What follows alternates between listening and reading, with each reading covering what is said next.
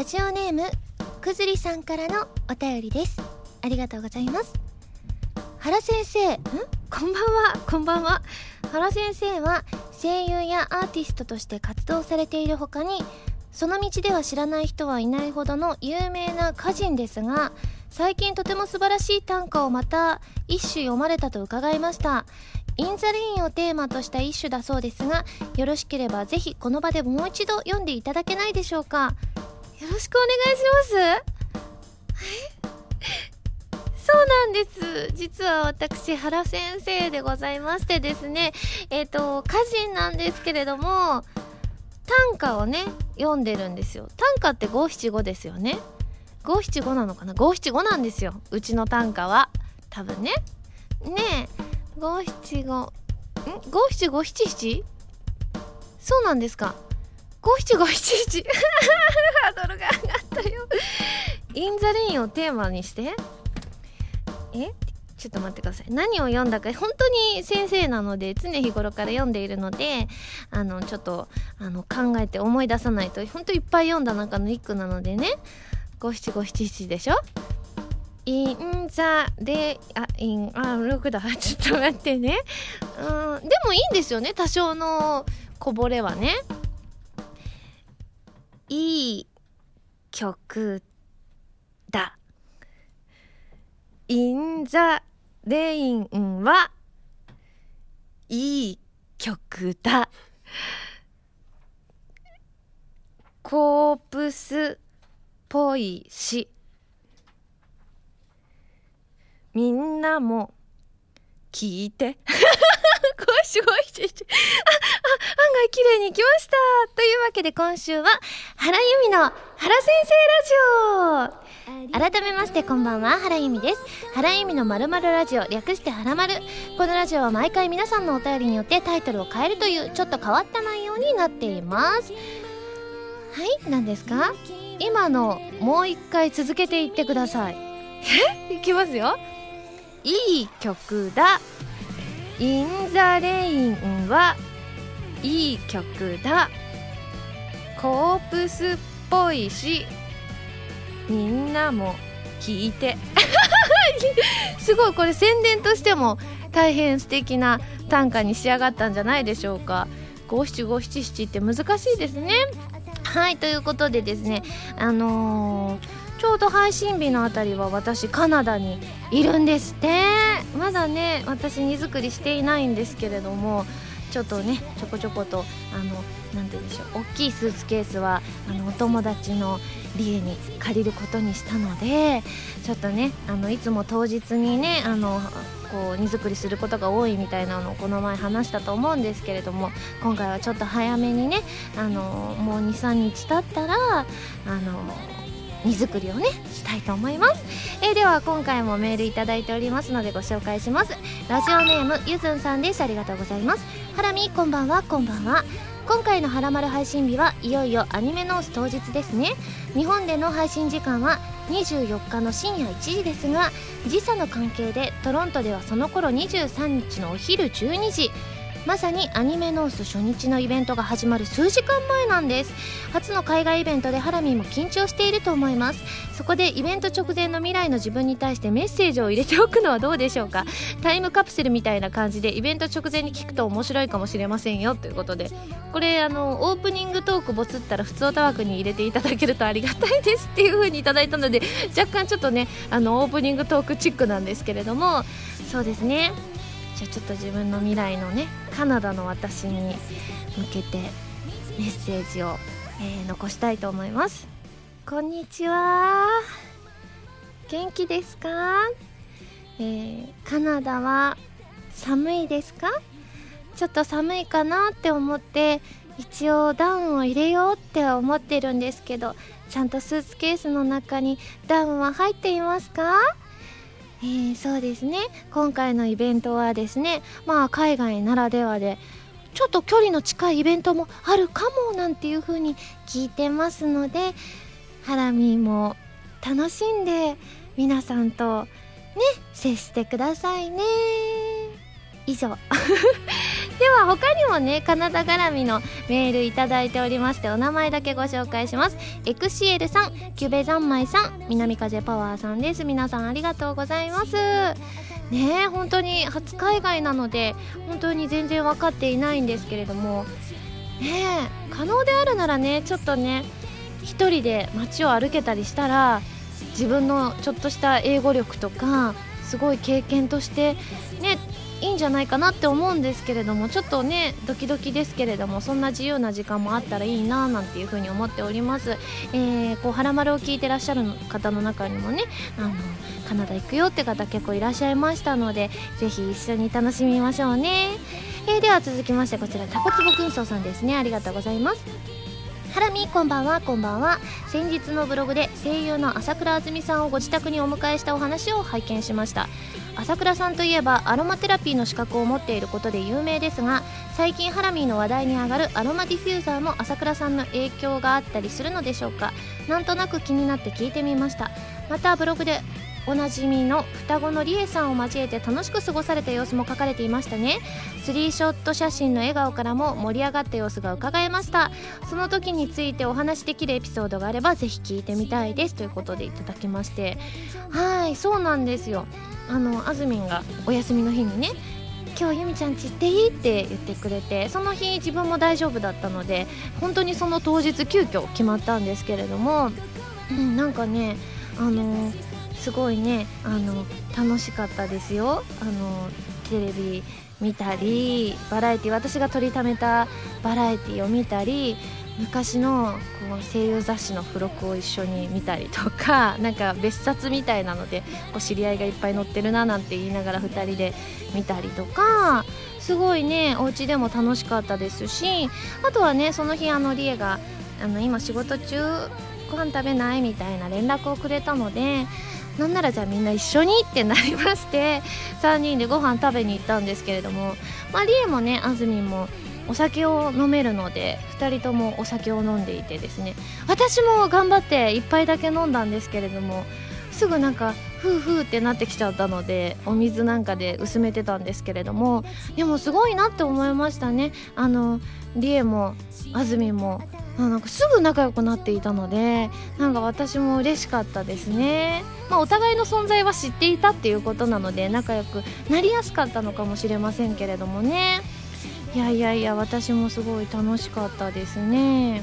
あこれでもこのメールの中にですねアロマディフューザー朝倉さんの影響ですかって書いてるんですけれどもこれはでも違います。普通に私が直子ちゃんの影響でお部屋をきれいにしようっていう一環の中で私がアロマディフューザー使えるかもしれないと思ってあの買ったんですけれども。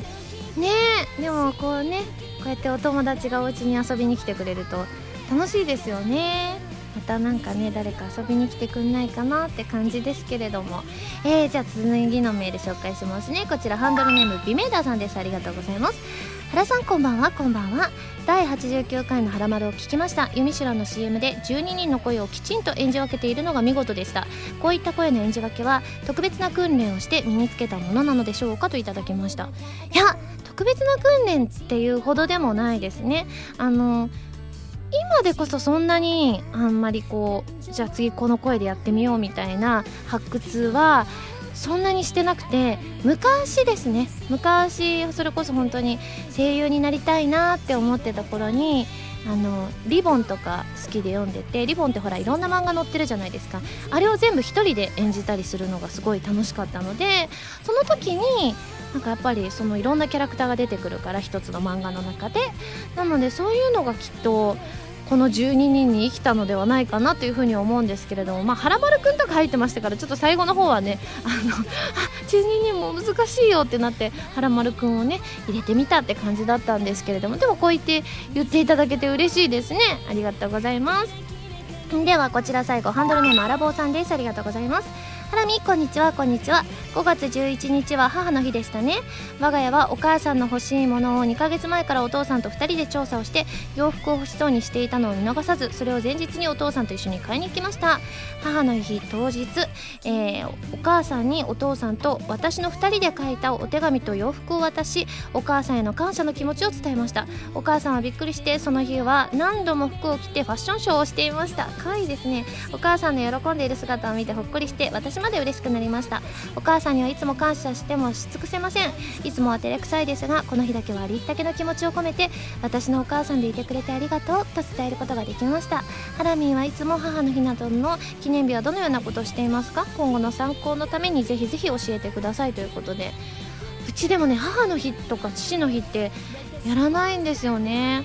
あの家族の誕生日は必ずお祝いしてプレゼント用意してあとは結婚記念日もお祝いしてプレゼントを渡しているんですけれどもなぜか母の日とかはあんまやってなくてでも大阪住んでた時はむしろおばあちゃんに母の日になんかプレゼントしたりすることもありました。うちなぜかおばあちゃんのことをみんなママって呼ぶのでなのでママにあのちょっとしたなんかお菓子とかプレゼントしたりもしてましたね。でもねこう結構母の日絡みのメールってたくさんいただいていて皆さんもねいろんなことなさってて素敵だななんていう風に思いましたね。なのでお名前だけご紹介します。ダーフクさん俊一さん新海さんなどなど皆さんありがとうございます。それでは最初のコーナーに行きたいと思います。でもその前に CM です。どうぞ。原由実のフォースシングル「Rose on the breast」が2014年6月25日に発売されます。タイトルチューンの「Rose on the breast」は神様と運命覚醒のクロステーゼエンディング。カップリングの「In the Rain」はコープスパーティーブラッドドライブオープニングになっています。DVD 付き版には「Rose on the breast」ミュージックビデオも収録されています。皆さんぜひぜひ聴いてみてくださいね。こんばんは原由美です。私がパーソナリティを務めるウェブラジオ原由美のまるまるラジオはギターの弾き語りに挑戦したり各地の名産をご紹介したり皆さんのお便りを怒涛のごとく紹介していく私の好きが詰まった番組です。ファミツー .com で配信されている音源でのみ聞くことができる期間限定の視聴コーナー「はらまるリスニング」では私の新曲をどこよりも早くお届けしますのでぜひチェックしてみてくださいね。原由美のまるまるラジオ略してはらまる。ファミツー .com で毎週土曜日午前1時から配信中です。弓手段。このコーナーは全国各地の名産など私原由美が実際に食べて皆さんに広めていくコーナーです。今回も名産をいただいて最大で星3つまでで採点させていただきたいと思います。それでは今回のメーカーをご紹介します、えー、今回は京都のメーカーコロンバンさんの京都抹茶の焼きショコラでございます。はいすごい。これ大きい箱に入っていますけれども早速開けてみたいと思います、うん、ああったあった。これで開けるんですね。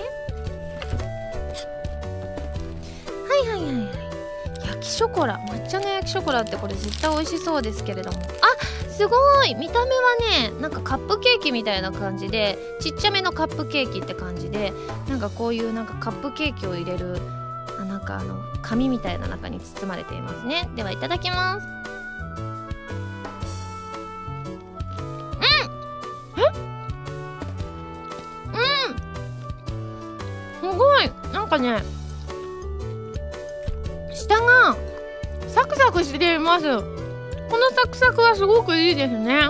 うん。うん。ああ困っちゃった。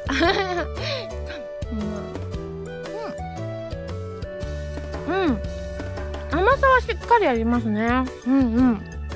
抹茶の味がすごくしますね。すごい不思議な感じですね。このサクサク感すごくいいですね。うんうん。はいということでごちそうさまでした。それでは早速採点をしちゃいたいと思います。ユミシュランの評価は星2.7です。はい。ということで美味しくいただきましたのでね皆さんも京都に行かれた際は是非チェックしてみてください。ではね感想を生 CM として披露したいと思うんですがね京都土産って結構今まで紹介してきてていろんなキャラクターを登場させているんですけれども久々にこの方を割と初期の方に出てきた子かな。その後も何度か登場してるのかもしれませんが久しぶりにあの子を登場させたいと思います。CM スタート。お久しゅうございます。今日の街で舞妓をやっております。舞妓と申します。今日は紹介したいお菓子があるんやわ。和の抹茶と洋のショコラが混ざり合った本に美味しいお菓子やね。みんなも食べてな。ほなさいなら。コロンバンの京都抹茶の焼きショコラはいということで久々に舞子さんを登場させました。皆さん CM いかがでしたでしょうか？このコーナーでは全国の名産情報を募集しています。名産をお送りいただくのではなくどこの何が美味しいかといった情報をメールでお送りくださいね。以上「ゆみしゅらん」のコーナーでした。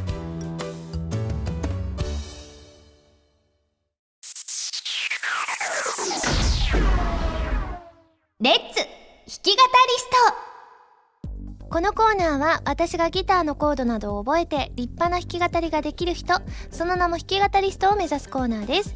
このコーナーではカズーさんこと山口和也さんの教則本一番わかりやすい入門書エレキギター入門とボスさんからお借りしたアンプ E バンド JS10 を使って練習していきたいと思います。今回メールをいただいておりましてハンドルネームりょうさんからいただきました。ありがとうございます。蝶々でございます。蝶々ってやつですよね。はいではですねこれね今まで最近やった中では一番簡単かもしれません。D と A しか使わないんです。DADDDAADDAADDDADD となっております。なので今回はちょっとねあまり間ができすぎないように挑戦したいと思います。それでは弾き語りスタート。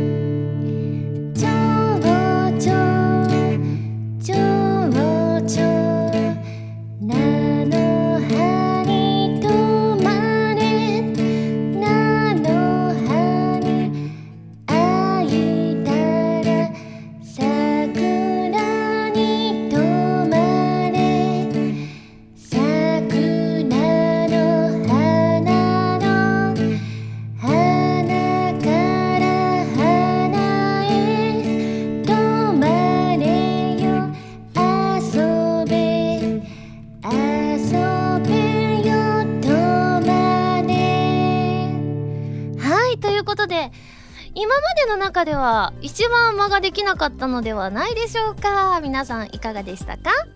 以上レッツ弾き語りストのコーナーでした。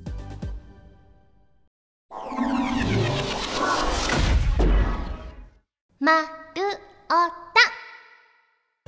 こちらのコーナーは普通のお便りから特定のテーマまでいろいろなお便りを募集して読んでいくコーナーです。まず募集していたテーマはこちらの3つです。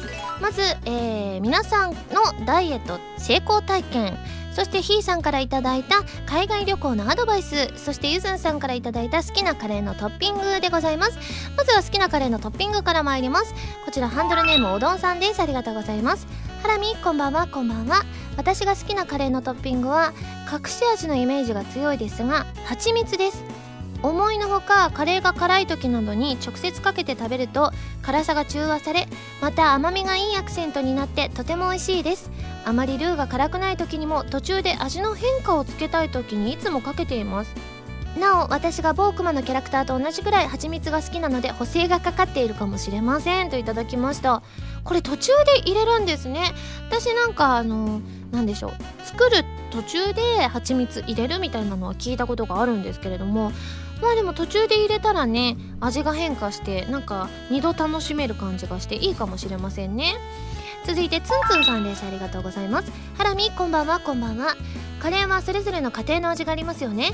今回投稿されたはらまるリスナーの方々もそれぞれの家庭の味を紹介されているかと思います。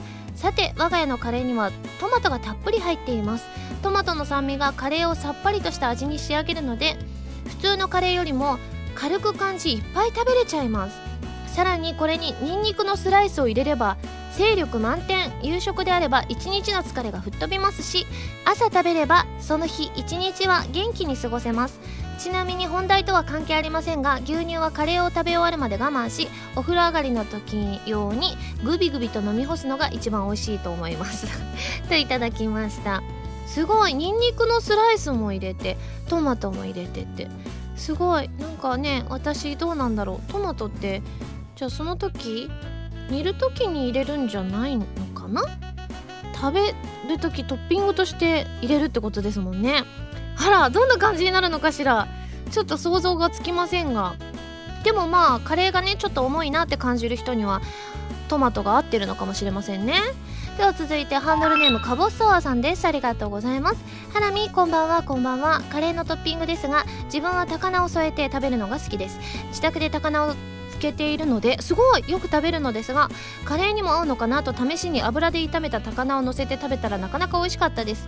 福神漬けやらっきょうまでとはいきませんがでも同じ漬物ですし結構合うと思います。ハラミーもカレーと一緒に高菜いかがですか？といただきました。私高菜好きなのでもしかしていいかもしれませんね。高菜チャーハンとかよく頼むんですよ。なのでまあ福神漬けと同じような感じになるんですかね。これもすごく美味しそうですね。では続いてこちら、えー、ダイエットの成功体験参りますね。ラジオネームベムさんです。ありがとうございます。ハラミーさんこんばんは。こんばんは。自分が体重を落とすことに成功した時の方法をご紹介します。方法は毎日のウォーキングと晩ご飯で炭水化物を取らないといった定番のものなのですがどうしても大好物のカレーが食べたくなった時にこんな対処法をしていました。ご飯の量を半分にしてその分千切りにしたキャベツをのせました。これでかなりカロリーが抑えられる上にカレーと混ぜながら食べるキャベツの千切りが美味しかったです。ではではといただきました。ねえいいんですね。キャベツって確かにダイエットの時のイメージありますしね。いいかもしれません。続きましてハンドルネーム UK さんです。ありがとうございます。ハラミこんにちは。こんにちは。ダイエットの成功体験談を募集とのことでメールしました。男の自分が言うのもなんですが僕がしていたダイエットは名付けて1日1食ダイエットです。あら概要を説明します。胃というものは食べる量を減らすと日に日に小さくなっていきます。小さくなればそれだけ食べられる量も減っていくのですぐにお腹いっぱいになるということです。僕はこれをこの4ヶ月実践していました。夕方の6時に食事をしその前後には何も食べない。この生活を続けていたら体重は5 0キロから4 5キロまで減りましたよ。健康にはあまり良くないダイエットかもしれませんが手っ取り早く体重を減らしたいという方にもおすすめかもしれませんといただきました。すごい。45キロか。あら。ちょっと衝撃です。私からしたら。え私それより重いのかって？トップシークレットですねこれはね。いやーでもすごい。これでも言いますよね。あの食べる量を減らすと胃がちっちゃくなって割と少量でもお腹いっぱいになるっていうのは。でもねえ一日一食はどうだろうな。私多分朝を食べないとなんかもう耐えられない人なので。でもね朝食べちゃうと夜何も食べれないと夜が寝られないから。って考えると私は無理かな。でもね急いでねあの体重を落とさなきゃって方にはいいのかもしれないですがまあくれぐれも健康には気をつけていただきたいなというふうに思いますね。ありがとうございます。えでは最後こちらハンドルネームみのりんさんです。ありがとうございます。ハラミこんばんは。こんばんは。ダイエットの成功体験ですが実際にいろいろなダイエットを試してみて思った注意点をまとめてみました。といただきました。えまずゼロカロリーの飲み物には注意。表示上0カロリーと書いてありますが実は5カロリー以下なのでカロリーがあります。それに人工甘味料を摂取すると脳がもっと食べたいと思ってしまい食欲が増進するので逆に太ってしまうこともありますので注意してください、えー、2番目甘いものが欲しくなった時は運動後に摂取すること。ダイエット中にもしも甘いものが欲しくなった時は運動後に食べると脂肪になりにくくすぐにエネルギー源に変わってくれます。なるほど、えー、続いてインナーマッスルを鍛えること。ダイエットで一番効果があるのは筋肉量を増やして基礎代謝を上げることです。そこでハラミーもやっているピラティスやヨガでインナーマッスルを鍛えておくと1日の消費カロリーが増えて痩せやすい体になります。逆に食事を制限すると体重は減って見えますが筋肉は落ちてしまって太りやすい体になりますのでご注意ください。そして最後毎日体重を測ること。毎日の体重を記録することで自分自身に意識させることが大事です。いわゆるレコーディングダイエットっていうんですか？いわゆるレコーディングダイエットですね。食べたものを記録するとなおいいと思います。といただきました。まあでもねインナーマッスル鍛えるのはいいって言いますよね。私最近ピラティスをやってて腹筋する時にお腹をへこませるっていうのって今まで私もう何年も何年も毎日腹筋してるんですけれどもお腹をへこませて腹筋したのってあの最近なんですよ。そのそれこそピラティスの先生が言っててあのお腹をへこましながらあの腹筋をしないとあのあんまりこう腹筋つきませんよみたいな話をしててお腹へこませたら一気にきつく感じたのでこれずっとやってたらすごく効くんだろうななんていう風に思いましたね。あとゼロカロリーの飲み物ね。逆に食欲が増進しちゃうんですか？これもね衝撃でしたね。まあ、これから夏に向けて露出が増える時期になりますので皆さんもぜひぜひできるものから健康的にダイエットしていただきたいなというふうに思います。では最後こちら海外旅行のアドバイス参ります、えー、ハンドルネームゆきてさんです。ありがとうございます。原さんこんばんは。こんばんは。私が思うにガイドブックや電子辞書は持っていて損ではないと思います。案外文法がわからなくても単語とジェスチャーを組み合わせれば簡単な意思疎通を図ることは可能だと思います。私が海外にいた頃は市場へ買い物に行って物を値切ったりしていましたが特に話せたというわけではありませんでした。最初の頃は例文集や電子辞書を片手になんとか頑張りました。せっかく海外に行く機会があるのですから何事もトライしてみるのが一番だと思います。それが海外旅行の醍醐味かなと私は感じます。といただきました。ねこれ確かにあのー、アプリとかで今あるらしいんですよ。翻訳できるアプリみたいな。なのでまあ皆さんスマホとか持ってらっしゃったら事前にあのー、そのアプリを入れておいてなんかこれを伝えたいなってことがあったら入れておくと便利らしいですよ。はらまるスタッフさんが言ってましたので。あでももうあれなのか。皆さんね、カナダ行かれてる方は行かれてるのかもしれないけどまだ数日いるかもしれないって場合これを「はらまる」をカナダで聞けるのか分かんないんですけど聞けてたらぜひ試してみてください。えー、続いてハンドルネームたけさんです。ありがとうございます。原さんこんばんは。こんばんは。海外旅行のアドバイスですがジェスチャーの持つ意味が日本と異なることが多いです。例えばピースサインはギリシャではくたばれという意味になりますしそうなんだ。手の甲を見せるいわゆる裏ピースは欧米では侮辱にあたります。また海外では人を指さすことは無礼になりますね。地域によってバラバラですので行き先での意味を少し下調べしておくか意味がわからないものは使わないようにした方がいいかもしれませんといただきました。あーでもそうなんですね。これピースとかって私よくするからギリシャではしないように注意しないといけませんね。だって私結構ダブルピースとかよくしたりするからくたばれくたばれっていう意味になっちゃったら困りますからね。その他にも南風パワーさんがですねあのよくまあ関西人がこう人に向けて銃をバーンって言ってあーって反応するなんかギャグみたいなやつあるじゃないですか。それをやっぱり海外でやるともっと重い意味になるらしいんですよ。人に向けて銃を撃つジェスチャーっていうのは。やっぱり海外では日本よりもあの銃が一般的だったりするので一般的というかもうちょっとなんかこうね手にする機会があるかもしれないみたいなあのところもあったりするのでやっぱり強い敵とか殺意を向ける意味になっちゃうんです。ねなのでそういったギャグはやらないように気をつけなきゃいけないんだななんていうことも改めて知りましたね。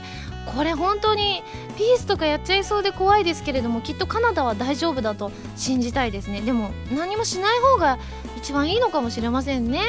はいじゃあ続きましてこちら最後ですね。ハンドルネーム星さんです。ありがとうございます。ハラミこんばんは。こんばんは。海外旅行で悩まされるものといえば時差ボケだと思います。せっかくの海外旅行が時差ボケで満足に楽しめないのは嫌ですよね。そんな時差ボケの対策を調べると以下のようなことが書かれていました。アメリカやカナダなどの東方向の旅行の場合数日前から早寝早起きを心がけ体内時計を現地の時間に近づける。そして2つ目が飛行機に乗ったら時計を現地の時間に合わせ睡眠時間を調整する。到着が夜になるなら早めに寝ておくってことですね。そして、えー、機内食は現地時間を考慮したタイミングで提供されるのでお腹が空いていなくてもできるだけ食べるということで。ねあのその飛行機によってはそういう機内販売で食べ物が買えるっていうのがないっていうのもあるらしいのでぜひねあのこう出てきたらできるだけ食べるかもしくは自分で食べられる何かを持っていくのがいいそうです。そして最後は太陽の光は体内時計の修正に有効なので朝日を浴びるようにするということですね、まあ、ハラミーが行くカナダと日本では13時間も時差があるのでしっかり時差ボケを直したいですねということで私これだけはすごく不安なんですよね。えりこさんもあの去年行かれた時に中村江里子さんもね去年行かれた時にあのやっぱり時差ボケでマネージャーさんが時差ボケになってて大変だったっていう風に言っていたのでねせっかく楽しいカナダ旅行がねなんかずっと眠いよってならないように私もねちょっとこの対策は実践していきたいと思います。皆さんメールありがとうございます。では募集するテーマをおさらいしたいと思います。えー、まずこれだけ覚えておけば海外旅行は大丈夫という英語。そして時間つぶしの時にやる遊びゲーム。まあ山手線ゲームとか一斉のでで指を上げるやつとかテレビゲーム以外でぜひお願いします。そしてウェピーさんから頂いた雨の日の過ごし方でございます。そしてあのー、先日街遊びで行われた SSGVS はらまるのイベントで私が負けてしまいましたので皆さんからの無茶ぶりをメールで募集することにもなりました。えー、ねどんなものでもいいんですけれども番組に関わるものだと嬉しいです。こちらもね募集しています。でもね変な無茶ぶりはぜひやめてくださいね。あとですね、えー、自炊。この前ね久々に作りました煮卵。ねえ。いや本当に久しぶりすぎて煮卵の後に何かもう一個作らなきゃいけないものがあったんですけれどもそれが何なのかスープだったかな？ちょっとそれがね何だったか今思い出してる最中なんですよね。何だったかなって思うんですけれども、まあ、自炊のネタも募集しております。まあ久々に作った煮卵約半年ぶりに作ったそうなんですけれどもまあ、作ってみたら簡単でしたが、えー、カップヌードルに合わないということははっきり分かりました。なのでねあのまだそれ見てないやって方はですねぜひはらまるブログの方チェックしていただけたらなというふうに思います。丸太ではテーマのお便りからそれ以外のものまでいろいろなお便りを募集していますよ。どしどしご応募ください。以上丸太でした。今やさみの12枚目のシングル「漆黒のサステイン」が好評発売中です。タイトルチューンの漆黒のサステインは超女神信仰ノワール激震ブラックハートオープニング。カップリングの決心はコープスパーティーブラッドドライブオープニングテーマとなっています。DVD 付き版には漆黒のサステインミュージックビデオも収録されています。皆さんぜひ聴いてみてくださいね。お久しゅうございます。今日の街で舞妓をやっております。舞妓と申します。今日は紹介したいお菓子があるんやな和の抹茶と洋のショコラが混ざり合った本に美味しいお菓子やね。みんなも食べてな。ほなさいなら。コロンバンの京都抹茶の焼きショコラ。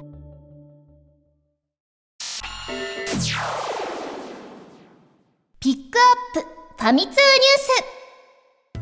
このコーナーは「はらまる」を配信しているファミツー .com に掲載されたニュースを私原由美がお届けするコーナーです。今回ピックアップするニュースはこちら。エンディングまでプレイ可能。BSP1 俺の屍を超えていけ。ご新規体験版の無料配信が期間限定でスタート。ソニーコンピューターエンターテインメントジャパンアジアは2014年7月17日発売予定のプレイステーション B 対応ソフト。俺の屍を越えていけ2に先駆け BSP 版俺の屍を越えていけご新規体験版を5月8日から7月16日までの期間限定で国内に向けて無料配信する。ということでございまして今こちら記事を見ているんですけれどもなんと BSP とですね、えー、ビータでですねあのー、遊べるらしいんですよ。俺の屍を越えていけを。なんと無料でダウンロードできるということで。なのでねぜひねこれ無料なのでぜひぜひダウンロードしていただいてですね2の方には私も出演させていただいておりまして何役か演じさせていただいておりますしあの名台詞も言わせていただきましたのでその流れでぜひ2をやっていただきたいななんていうふうに思います。よろしくお願いします。以上ピックアップファミ通ニュースのコーナーでした。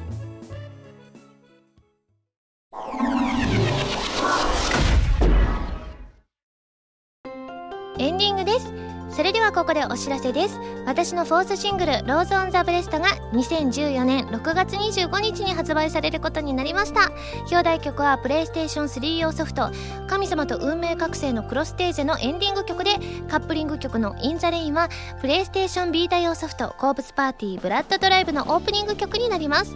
DVD 付き版には「Rose on the breast」のミュージックビデオも収録されていますよ。皆さんぜひぜひご予約をお願いします。はいあのそれとですねなんと Rose on the breast の発売記念イベントの開催も決定いたしました。えー、5箇所今回ありましてですねまずゲーマーズ難波店さんでトークライブですね。そしてアニメート天王寺店さんで店頭握手会でございます。そして秋葉原ゲーマーズ本店さんでトークライブ。そしてアニメート吉祥寺店さんで店頭お渡し会。そしてアニメート新宿店さん店頭握手会となっております。以上の5箇所になります。ぜひぜひね詳細は、えー、ホームページとかで確認していただけたらなっていうふうに思います。で今回もね結構、えー、握手会お渡し会系もたくさんあって今回も何か手土産をね考えたいななんていう風に思っておりますので皆さんふるってご参加ください。番組では皆さんからのメールを募集しています。普通歌はもちろん各コーナーのお便りもお待ちしています。メールを送るときは題名に各コーナータイトルを本文にハンドルネームとお名前を書いて送ってくださいね。メールの宛先ははらまるのホームページをご覧ください。次回の配信は5月31日土曜日になります。それではまた来週土曜日にハラマル気分でお会いしましょう。お相手は原由美でした。バイバーイ。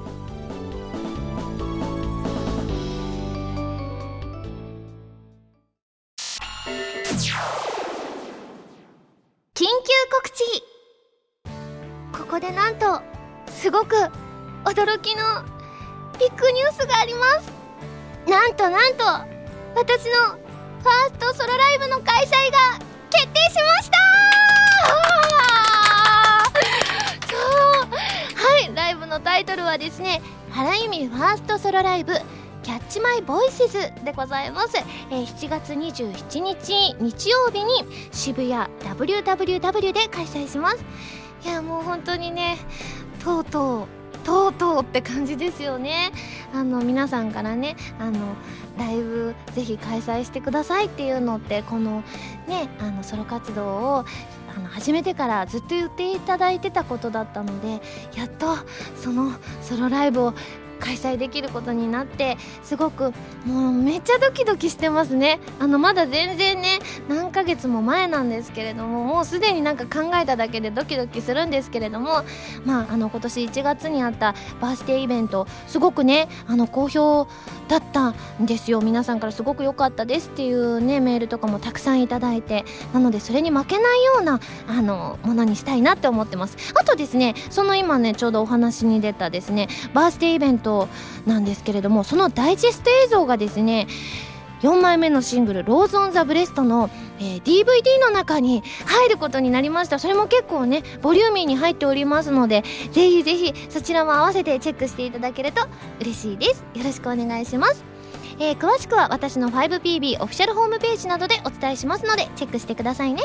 今後ライブについてのお話などもハラマルでねどんどんお伝えしていけたらなというふうに思っています。以上緊急告知でした。ごめんなさい。以上緊急告知でした。